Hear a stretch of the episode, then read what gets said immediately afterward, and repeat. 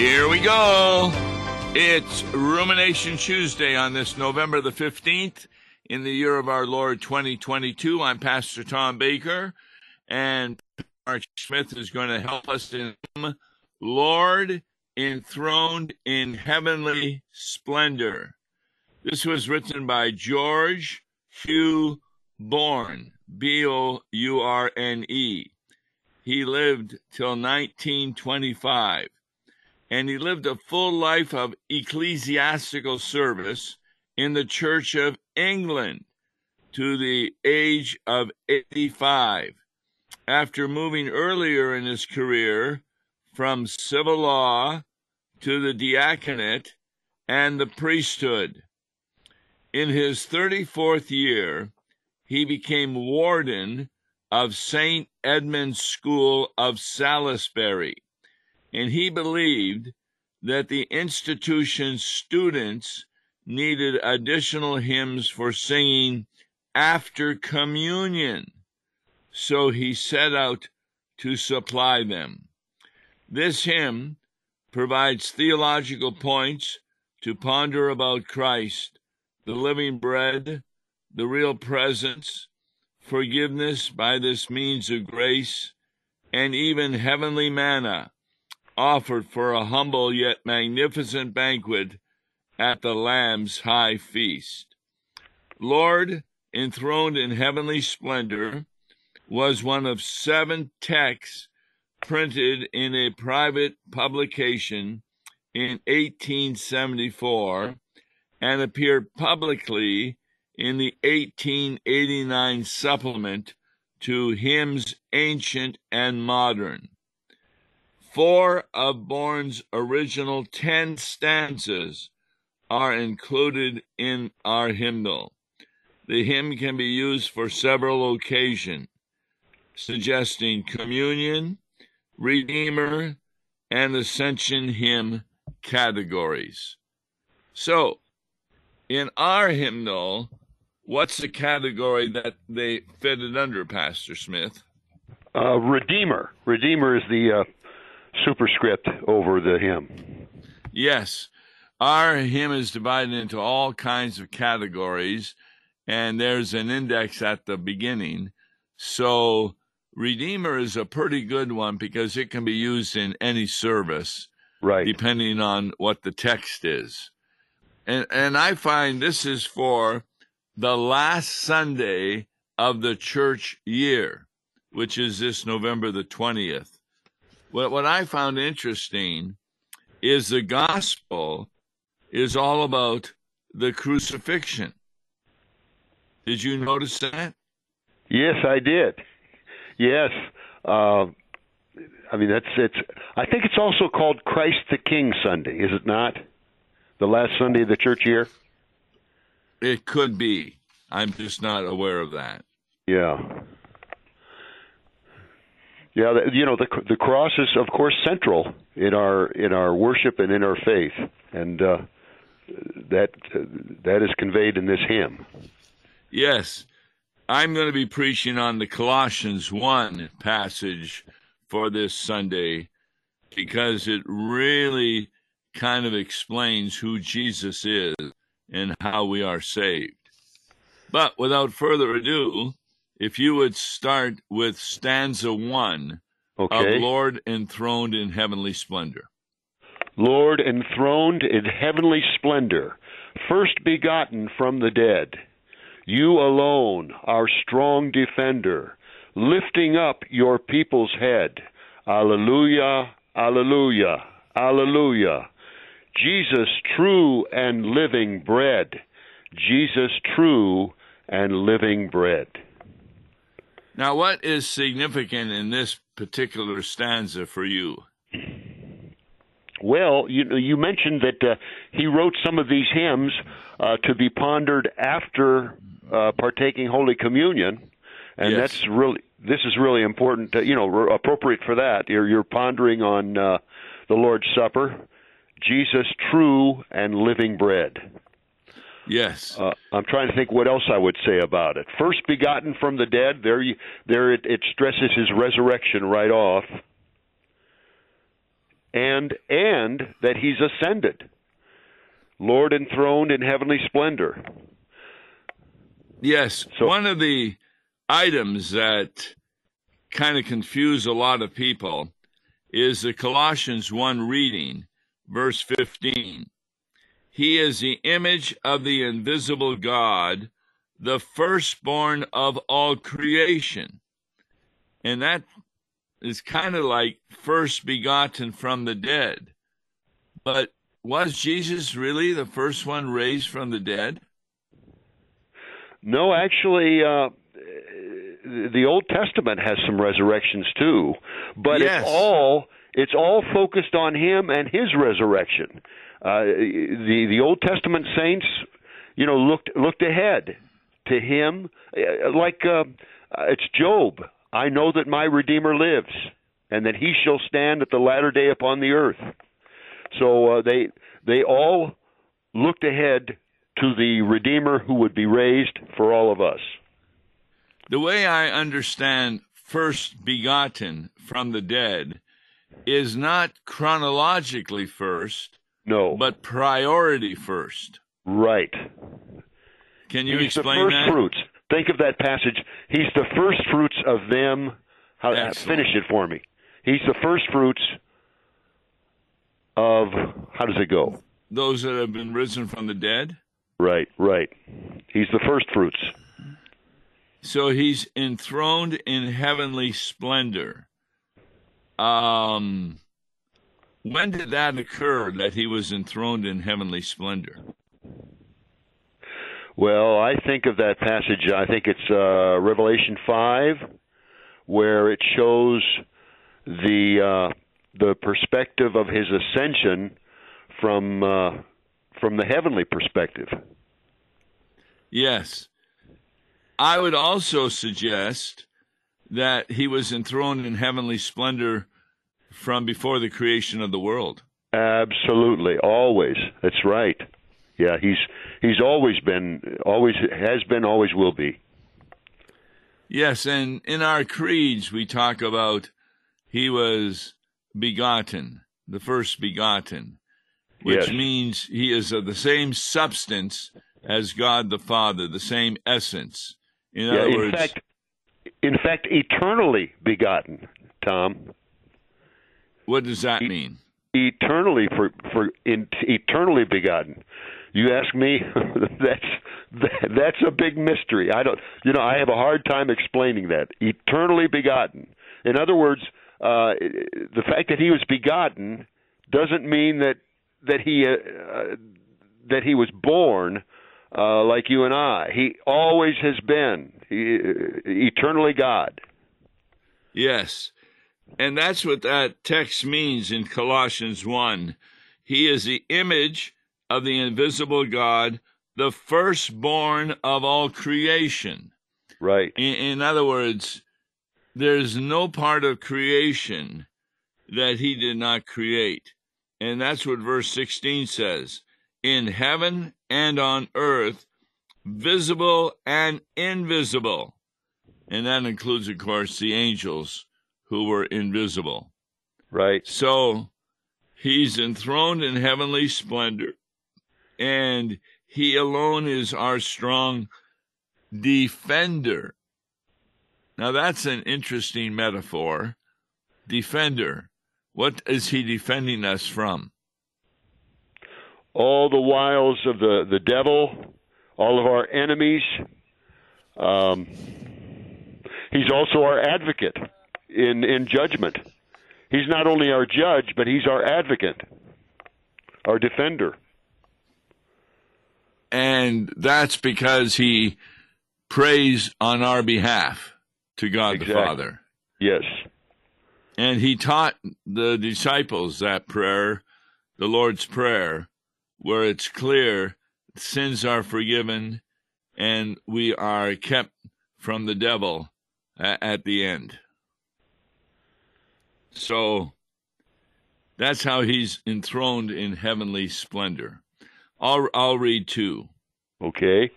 Though the lowliest form now veil you, as of old in Bethlehem, here as there, your angels hail you, branch and flower of Jesse's stem.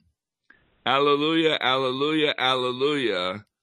We in worship join with them. We in worship join with them. When does that occur that we join with them?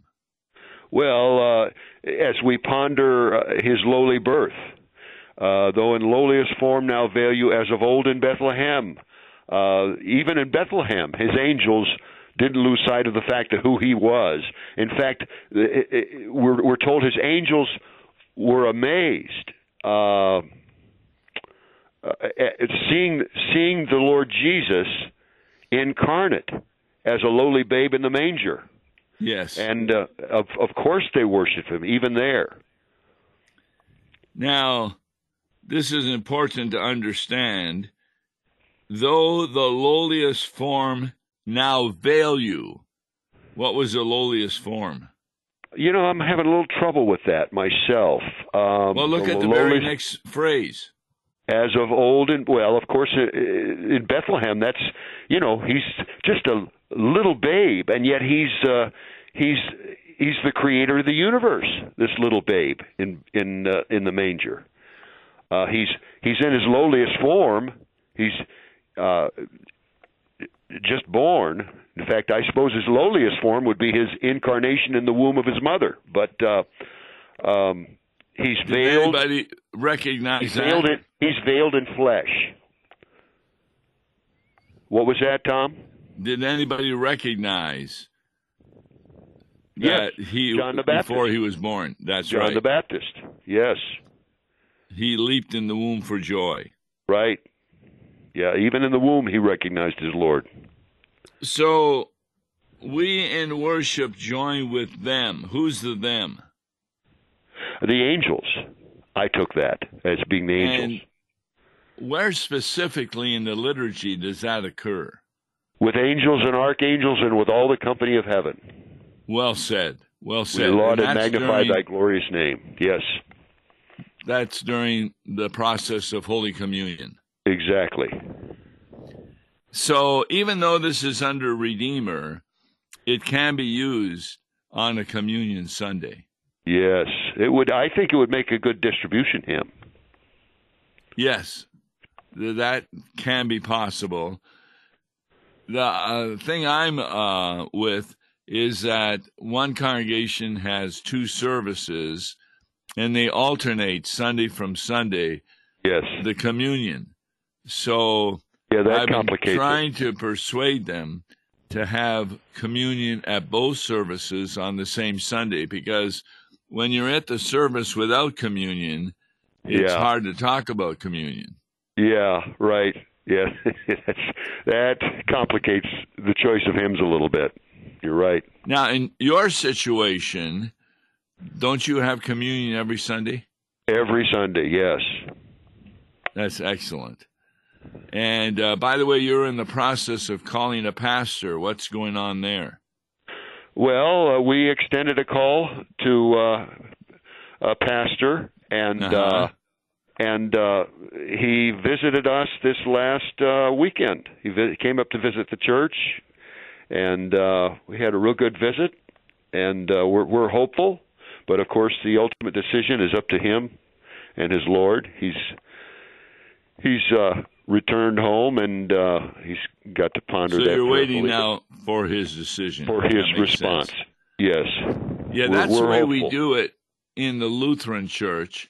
In other churches, the well, leaders of the denomination decide who's going to be a pastor at a church or not.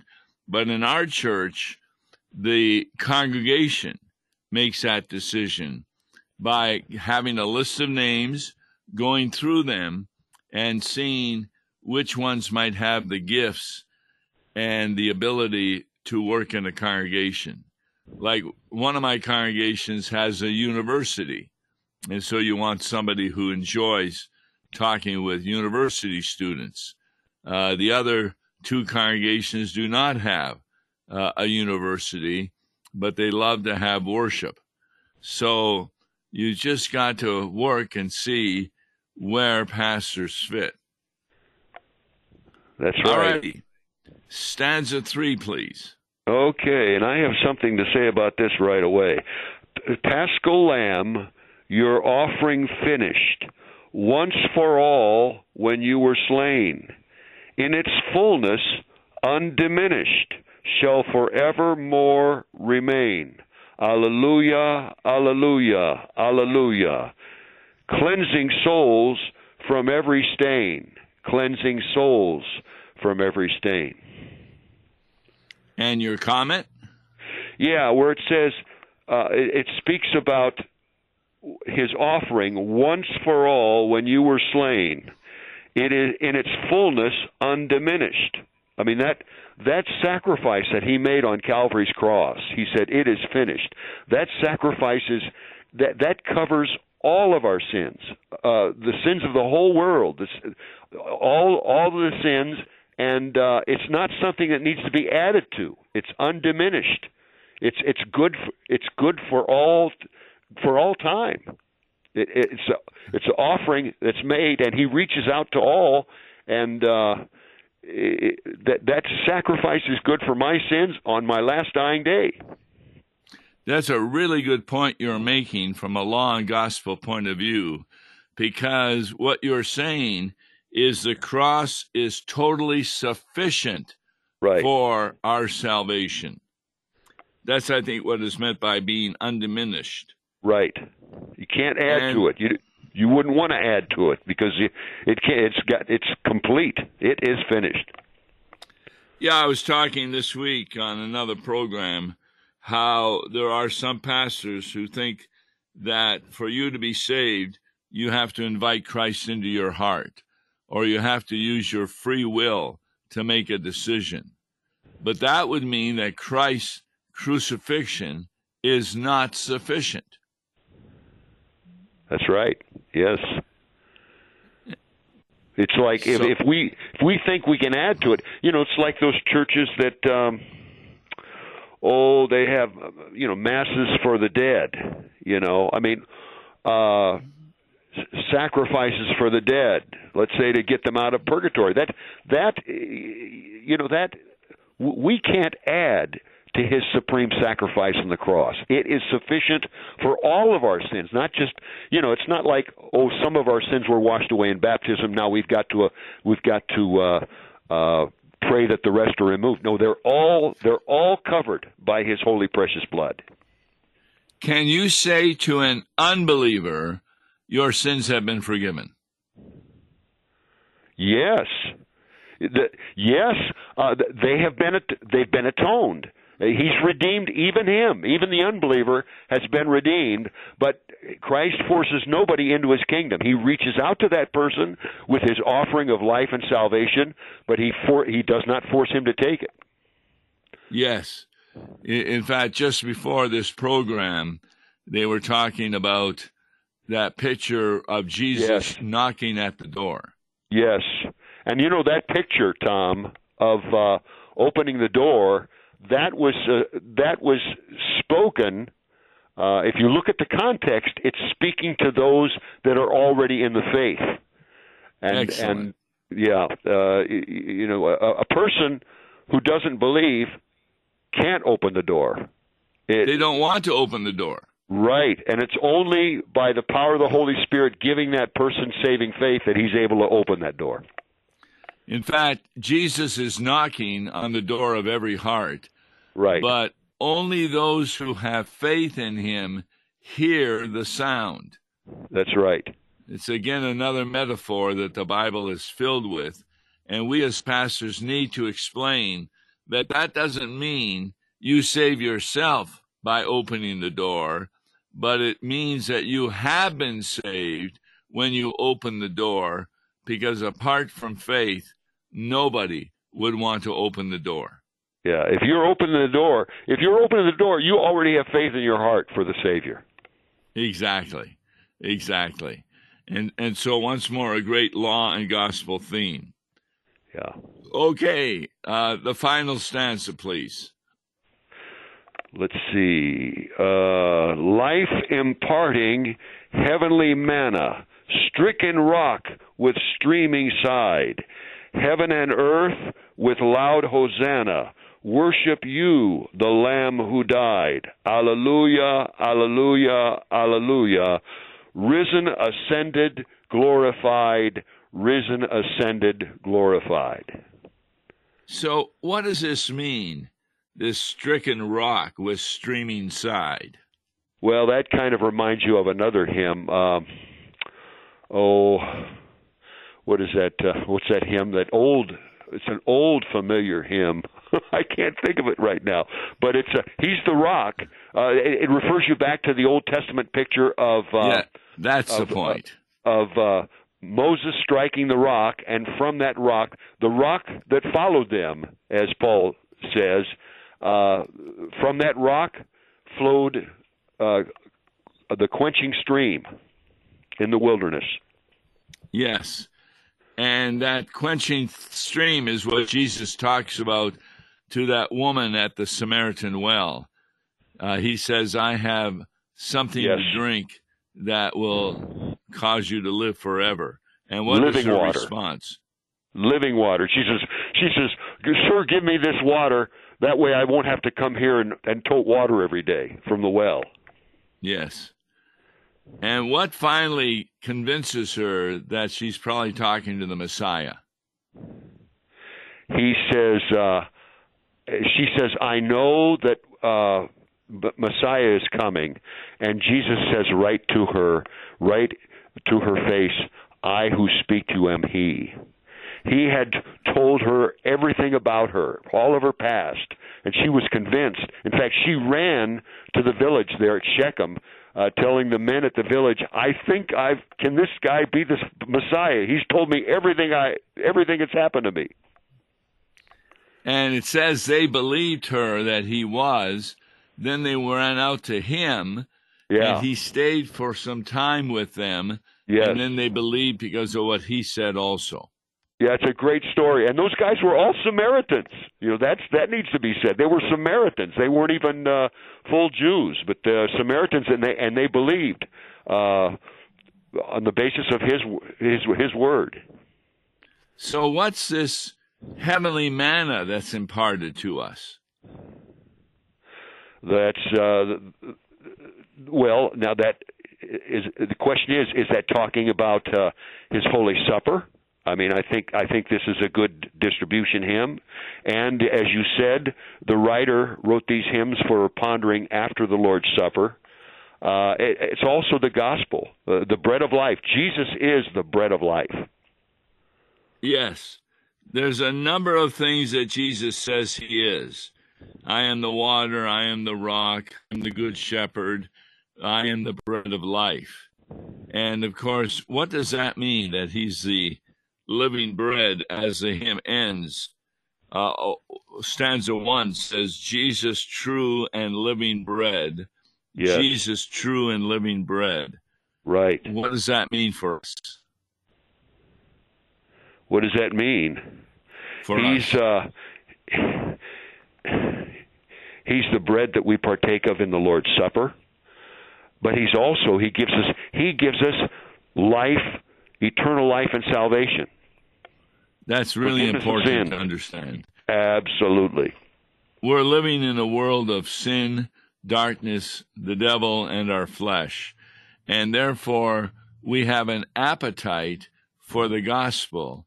But a lot of people don't realize that because they don't think they're hungry for the gospel because they don't think they're that bad as sinners.